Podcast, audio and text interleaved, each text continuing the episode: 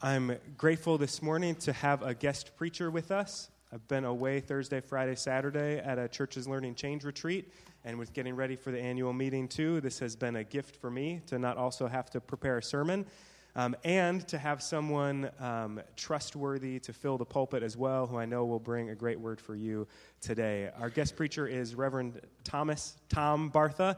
Uh, he was formerly the pastor at Pompton Reformed, uh, just our neighbors a little while away, retired, what, about two years ago? Uh, three and a half. Yeah. Wow, that yeah. long already. Um, He's here to share a story on Zacchaeus. He's even continuing along in this big stories series we've been doing, looking at stories we loved in Sunday school but have sort of left behind as we've grown up, taking a deeper look at those stories to see what we can see now too. So I invite you to welcome Tom with us this morning. Thank you. You know, before this prayer of illumination, just a personal word. Mary and I we have some deep connections with this church. I'll explain very quickly. Um, where's Greg, the organist? He, he went home. Okay. Our, our music director over at Pompton was deeply inspired by Greg, Patty Kitchell, she, uh, I bring greetings to him from her. Um, I was a classmate, graduated from seminary with your former pastor, Jim O'Connell. And then Billy and Mara Joy Norden went to the church from here that Mary and I served in Michigan for 14 years. Um, so those are some nice connections. So feel I see the elder deacon nomination. Put my wife down as elder because we have some uh, nice connections with this church. It's a gift to be here. Uh, I had the occasion to preach here. Oh, 10, 12 years ago, the worship was downstairs in the fellowship hall across the way. So it's nice to be back, and I was glad uh, to meet Samantha and Andy. Oh, I've met you before, but uh, it's all right. It's nice to be here. I'll stop talking. As you make your way to the Gospel of Luke, the 19th chapter, the big story today is verse 19, verses 1 through 10. But prior to that, will you join me in a moment of prayer?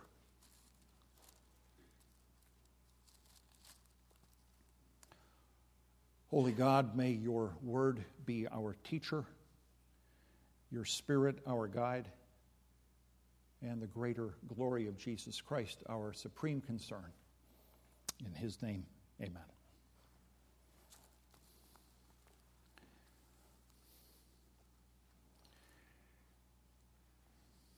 Jesus entered Jericho and was passing through it. A man was there named Zacchaeus. He was a chief tax collector and he was rich. He was trying to see who Jesus was, but on account of the crowd, he could not because he was short in stature.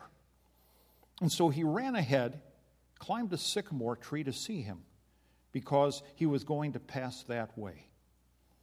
And when Jesus came to the place, he looked up and said to him, Zacchaeus, hurry and come down for I must stay at your house today.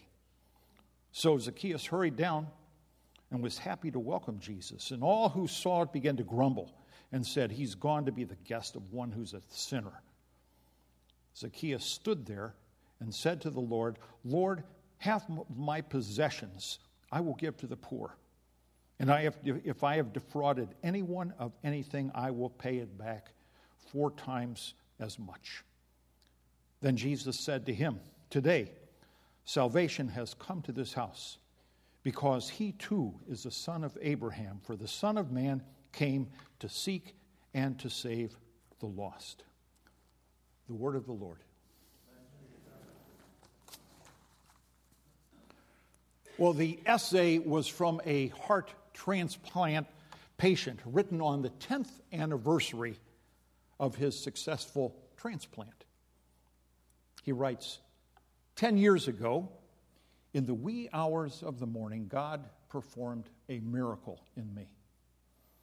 It was not the first miracle that God would perform in my life, nor would it be the last, but it was perhaps the most dramatic. And he goes on to write how his priorities have changed, his gratitude deepened, and how he walks closer to God, with God. And the essay closed with these words He says, I know that no one lives forever, and that someday God will decide that He can better care for me on the other side of the Jordan. But until that time, I am enjoying every moment of life. A heart transplant. Similarities to Jesus, to Zacchaeus' story, only here is a heart transformation. So here is what we know about Zacchaeus. He is a tax collector in Jericho, the chief tax collector, and he is rich. He is likely also the most hated man in town. Tax collectors work for the Roman government who hold the Jews in slavery. And the tax collectors are viewed by tra- as traitors by their own people, the Jews. It would be like one of us working for ISIS. It's that sort of a despicable character. He's wealthy because he cheats people. That's how tax collectors in their, uh, Jesus' day become wealthy. Because they're so hated, they have nothing to lose. They charge exorbitant interest, they pad the books. Now, the text does not say that Zacchaeus was a cheat, but simply a, an honest tax collector in Jesus' day did not happen. So, the strong accusation often thrown at Christ. You've heard it, you know, he associates with tax collectors and sinners, the lowest of the low. And we also know that Zacchaeus was short physically. If somebody is intensely disliked, then cruel people might zoom in on a physical characteristic a protruding chin, a large nose, thick glasses. You know, I never, now it might be the favorite song of your kids here in Sunday school. I never much cared for that Sunday school song, Zacchaeus was a wee little man. never, I sang it, probably led it, I just never cared for it. I probably won't sing it again. Short on respect, short on friends, short on integrity, short on reputation. People hold him responsible for their financial woes. Crowds line the streets of Jericho as Jesus enters town, and they are not about to let this tax collector have a good view. An accidental elbow here, you know, kind of a knee to the backside. Whoops, sorry, Zacchaeus. And this tax collector is jostled left and right. Uh, a sycamore tree is ahead, wide and sturdy, with branches low to the ground. What does Zacchaeus have to lose? Respect, zero. Dignity, gone. Friends, he has none. And so, to the hoots and the jeers of the crowd, Zacchaeus scrambles up in the branches. He has to see Jesus for himself.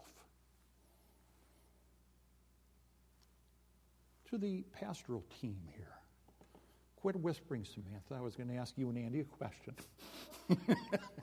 what was he hoping to see? What was Zacchaeus hoping to see getting up there in the tree? Well, okay. All right. Text says he was trying, I won't put you on the spot again. they were talking together, saying, What are we having for lunch? There, you know, the text says he was trying to see who Jesus was. So does he imagine, imagine that a glimpse, a fleeting glimpse, somehow at the top of Jesus' head as he passes by below is going to change him somehow? I don't believe Zacchaeus knew what he was looking for. Yet his climbing is more than curiosity, something is stirring in his soul. And so when Jesus is beneath the branches, he stops and looks up, and Zacchaeus cringes. And the crowd thinks, oh, good, oh, good. Zacchaeus is being singled out. And they're waiting to hear Jesus call him out. You traitor, shame, woe to you. You're right, Jesus, let him have it. The man is a disgrace. Sinner with a capital S. Zacchaeus, hurry and come down. And the crowd rubs their hands. It's been years, it's been a while since I have watched the Price is Right television show. Betty Schlabotnik, the announcer barks, come on down. And Betty races down the aisle while the room explodes in applause. Not this time. Zacchaeus, hurry and come down. I must stay at your house today. What? Crowd is stunned silent. Zacchaeus wonders if he is even hearing right. He wants me. It's a crucial moment.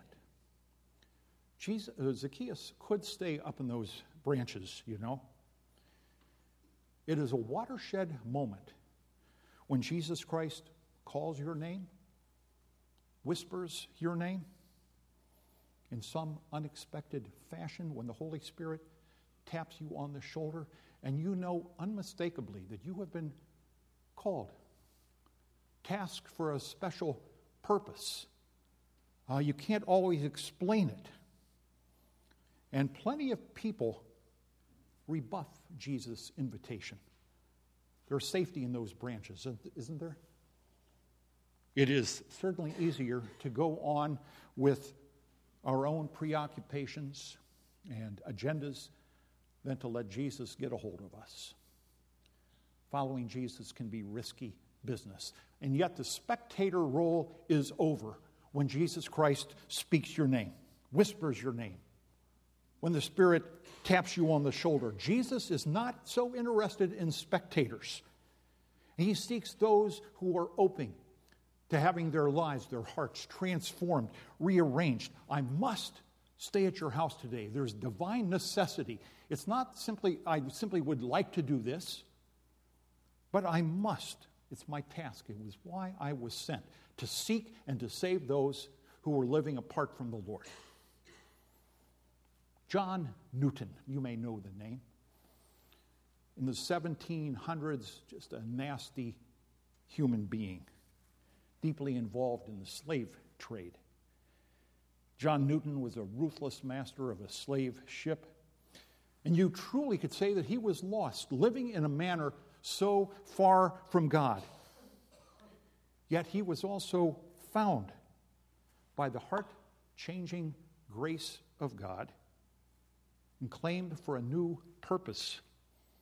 His conversion led him to become an Anglican priest and a witness to the horror of the slave trade and outspoken uh, influence upon those who could put an end to it. John Newton, hurry and come down. I must stay at your house today. And this former slave trader went on to write the hymn amazing grace, which articulates that struggle of being lost and then found by God's grace. I read a World War II account, World War II, about a boy whose parents were missionaries in India. And when, at the age of 12, these parents left to go into the mission field, and they left their son with relatives. Uh, the plan was for him to be with them a year. But then war broke out, finances were tough, and that one year plan to reunite became six years before the parents finally returned home. You can imagine the anticipation. Their son was at the train station long before the sun came up. And the train pulled in shortly before dawn. The mother and the father were the only ones who got off the train, and their son wrote these words I could barely see them in the early morning uh, darkness, and they could barely see me. We embraced in the semi darkness, and then my mother led me into the light of the waiting room. Tears were running down her face as she gazed intently into my eyes, taking my hands, my cheeks in her hands and she turned to my father. She said, Oh, Arnett, he is gone and looks exactly like you. He looks just like you. Zacchaeus climbs down from his tree looking more like Jesus, at least inwardly. Transformation has begun. And you hear his words Lord, half my possessions I'll give to the poor. And if, and that could really be translated since, there was no ifs about it. If I've defrauded anyone of anything, I'll pay them back four times over. That is what grace does. Turns us outward, makes givers out of takers, opens closed hearts and closed fists, turns us outward to love and to serve. New priorities take root. By Christ's Spirit stirring within us, we can never, we begin to think and act more like Jesus. Something has begun that we cannot always explain or understand. Spectator role is over. I must stay at your home today. This is so much more than a Sunday school lesson or a bad song. It's a big story, it's a grace story. Zacchaeus, Jesus claimed Zacchaeus' past, transformed his present, redirected his future.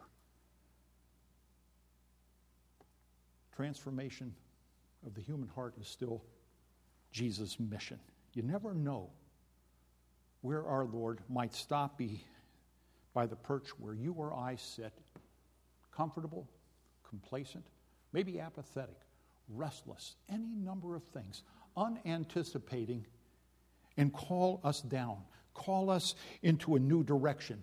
Whoever you are, whatever brought you here this morning, God has high hopes and purposes for you. As to the muttering of the crowd, well, it continued. He's gone to be, Jesus has gone to be with a tax collector. That went on and it grew. And it followed Jesus all the way to Jerusalem, all the way to the cross. It continues today, but that has never stopped our Lord from claiming lives for his kingdom purposes.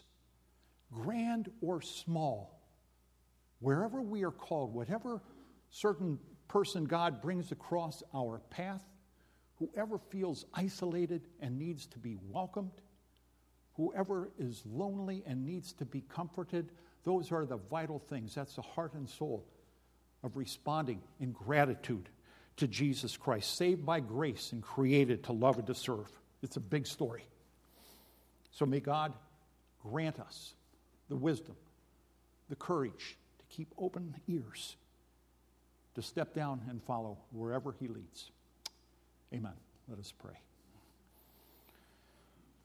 O seeking God, call us out of the places where we sit, even now, and strengthen us to be the people you have called us, to make a difference in your world for Jesus' sake. Amen.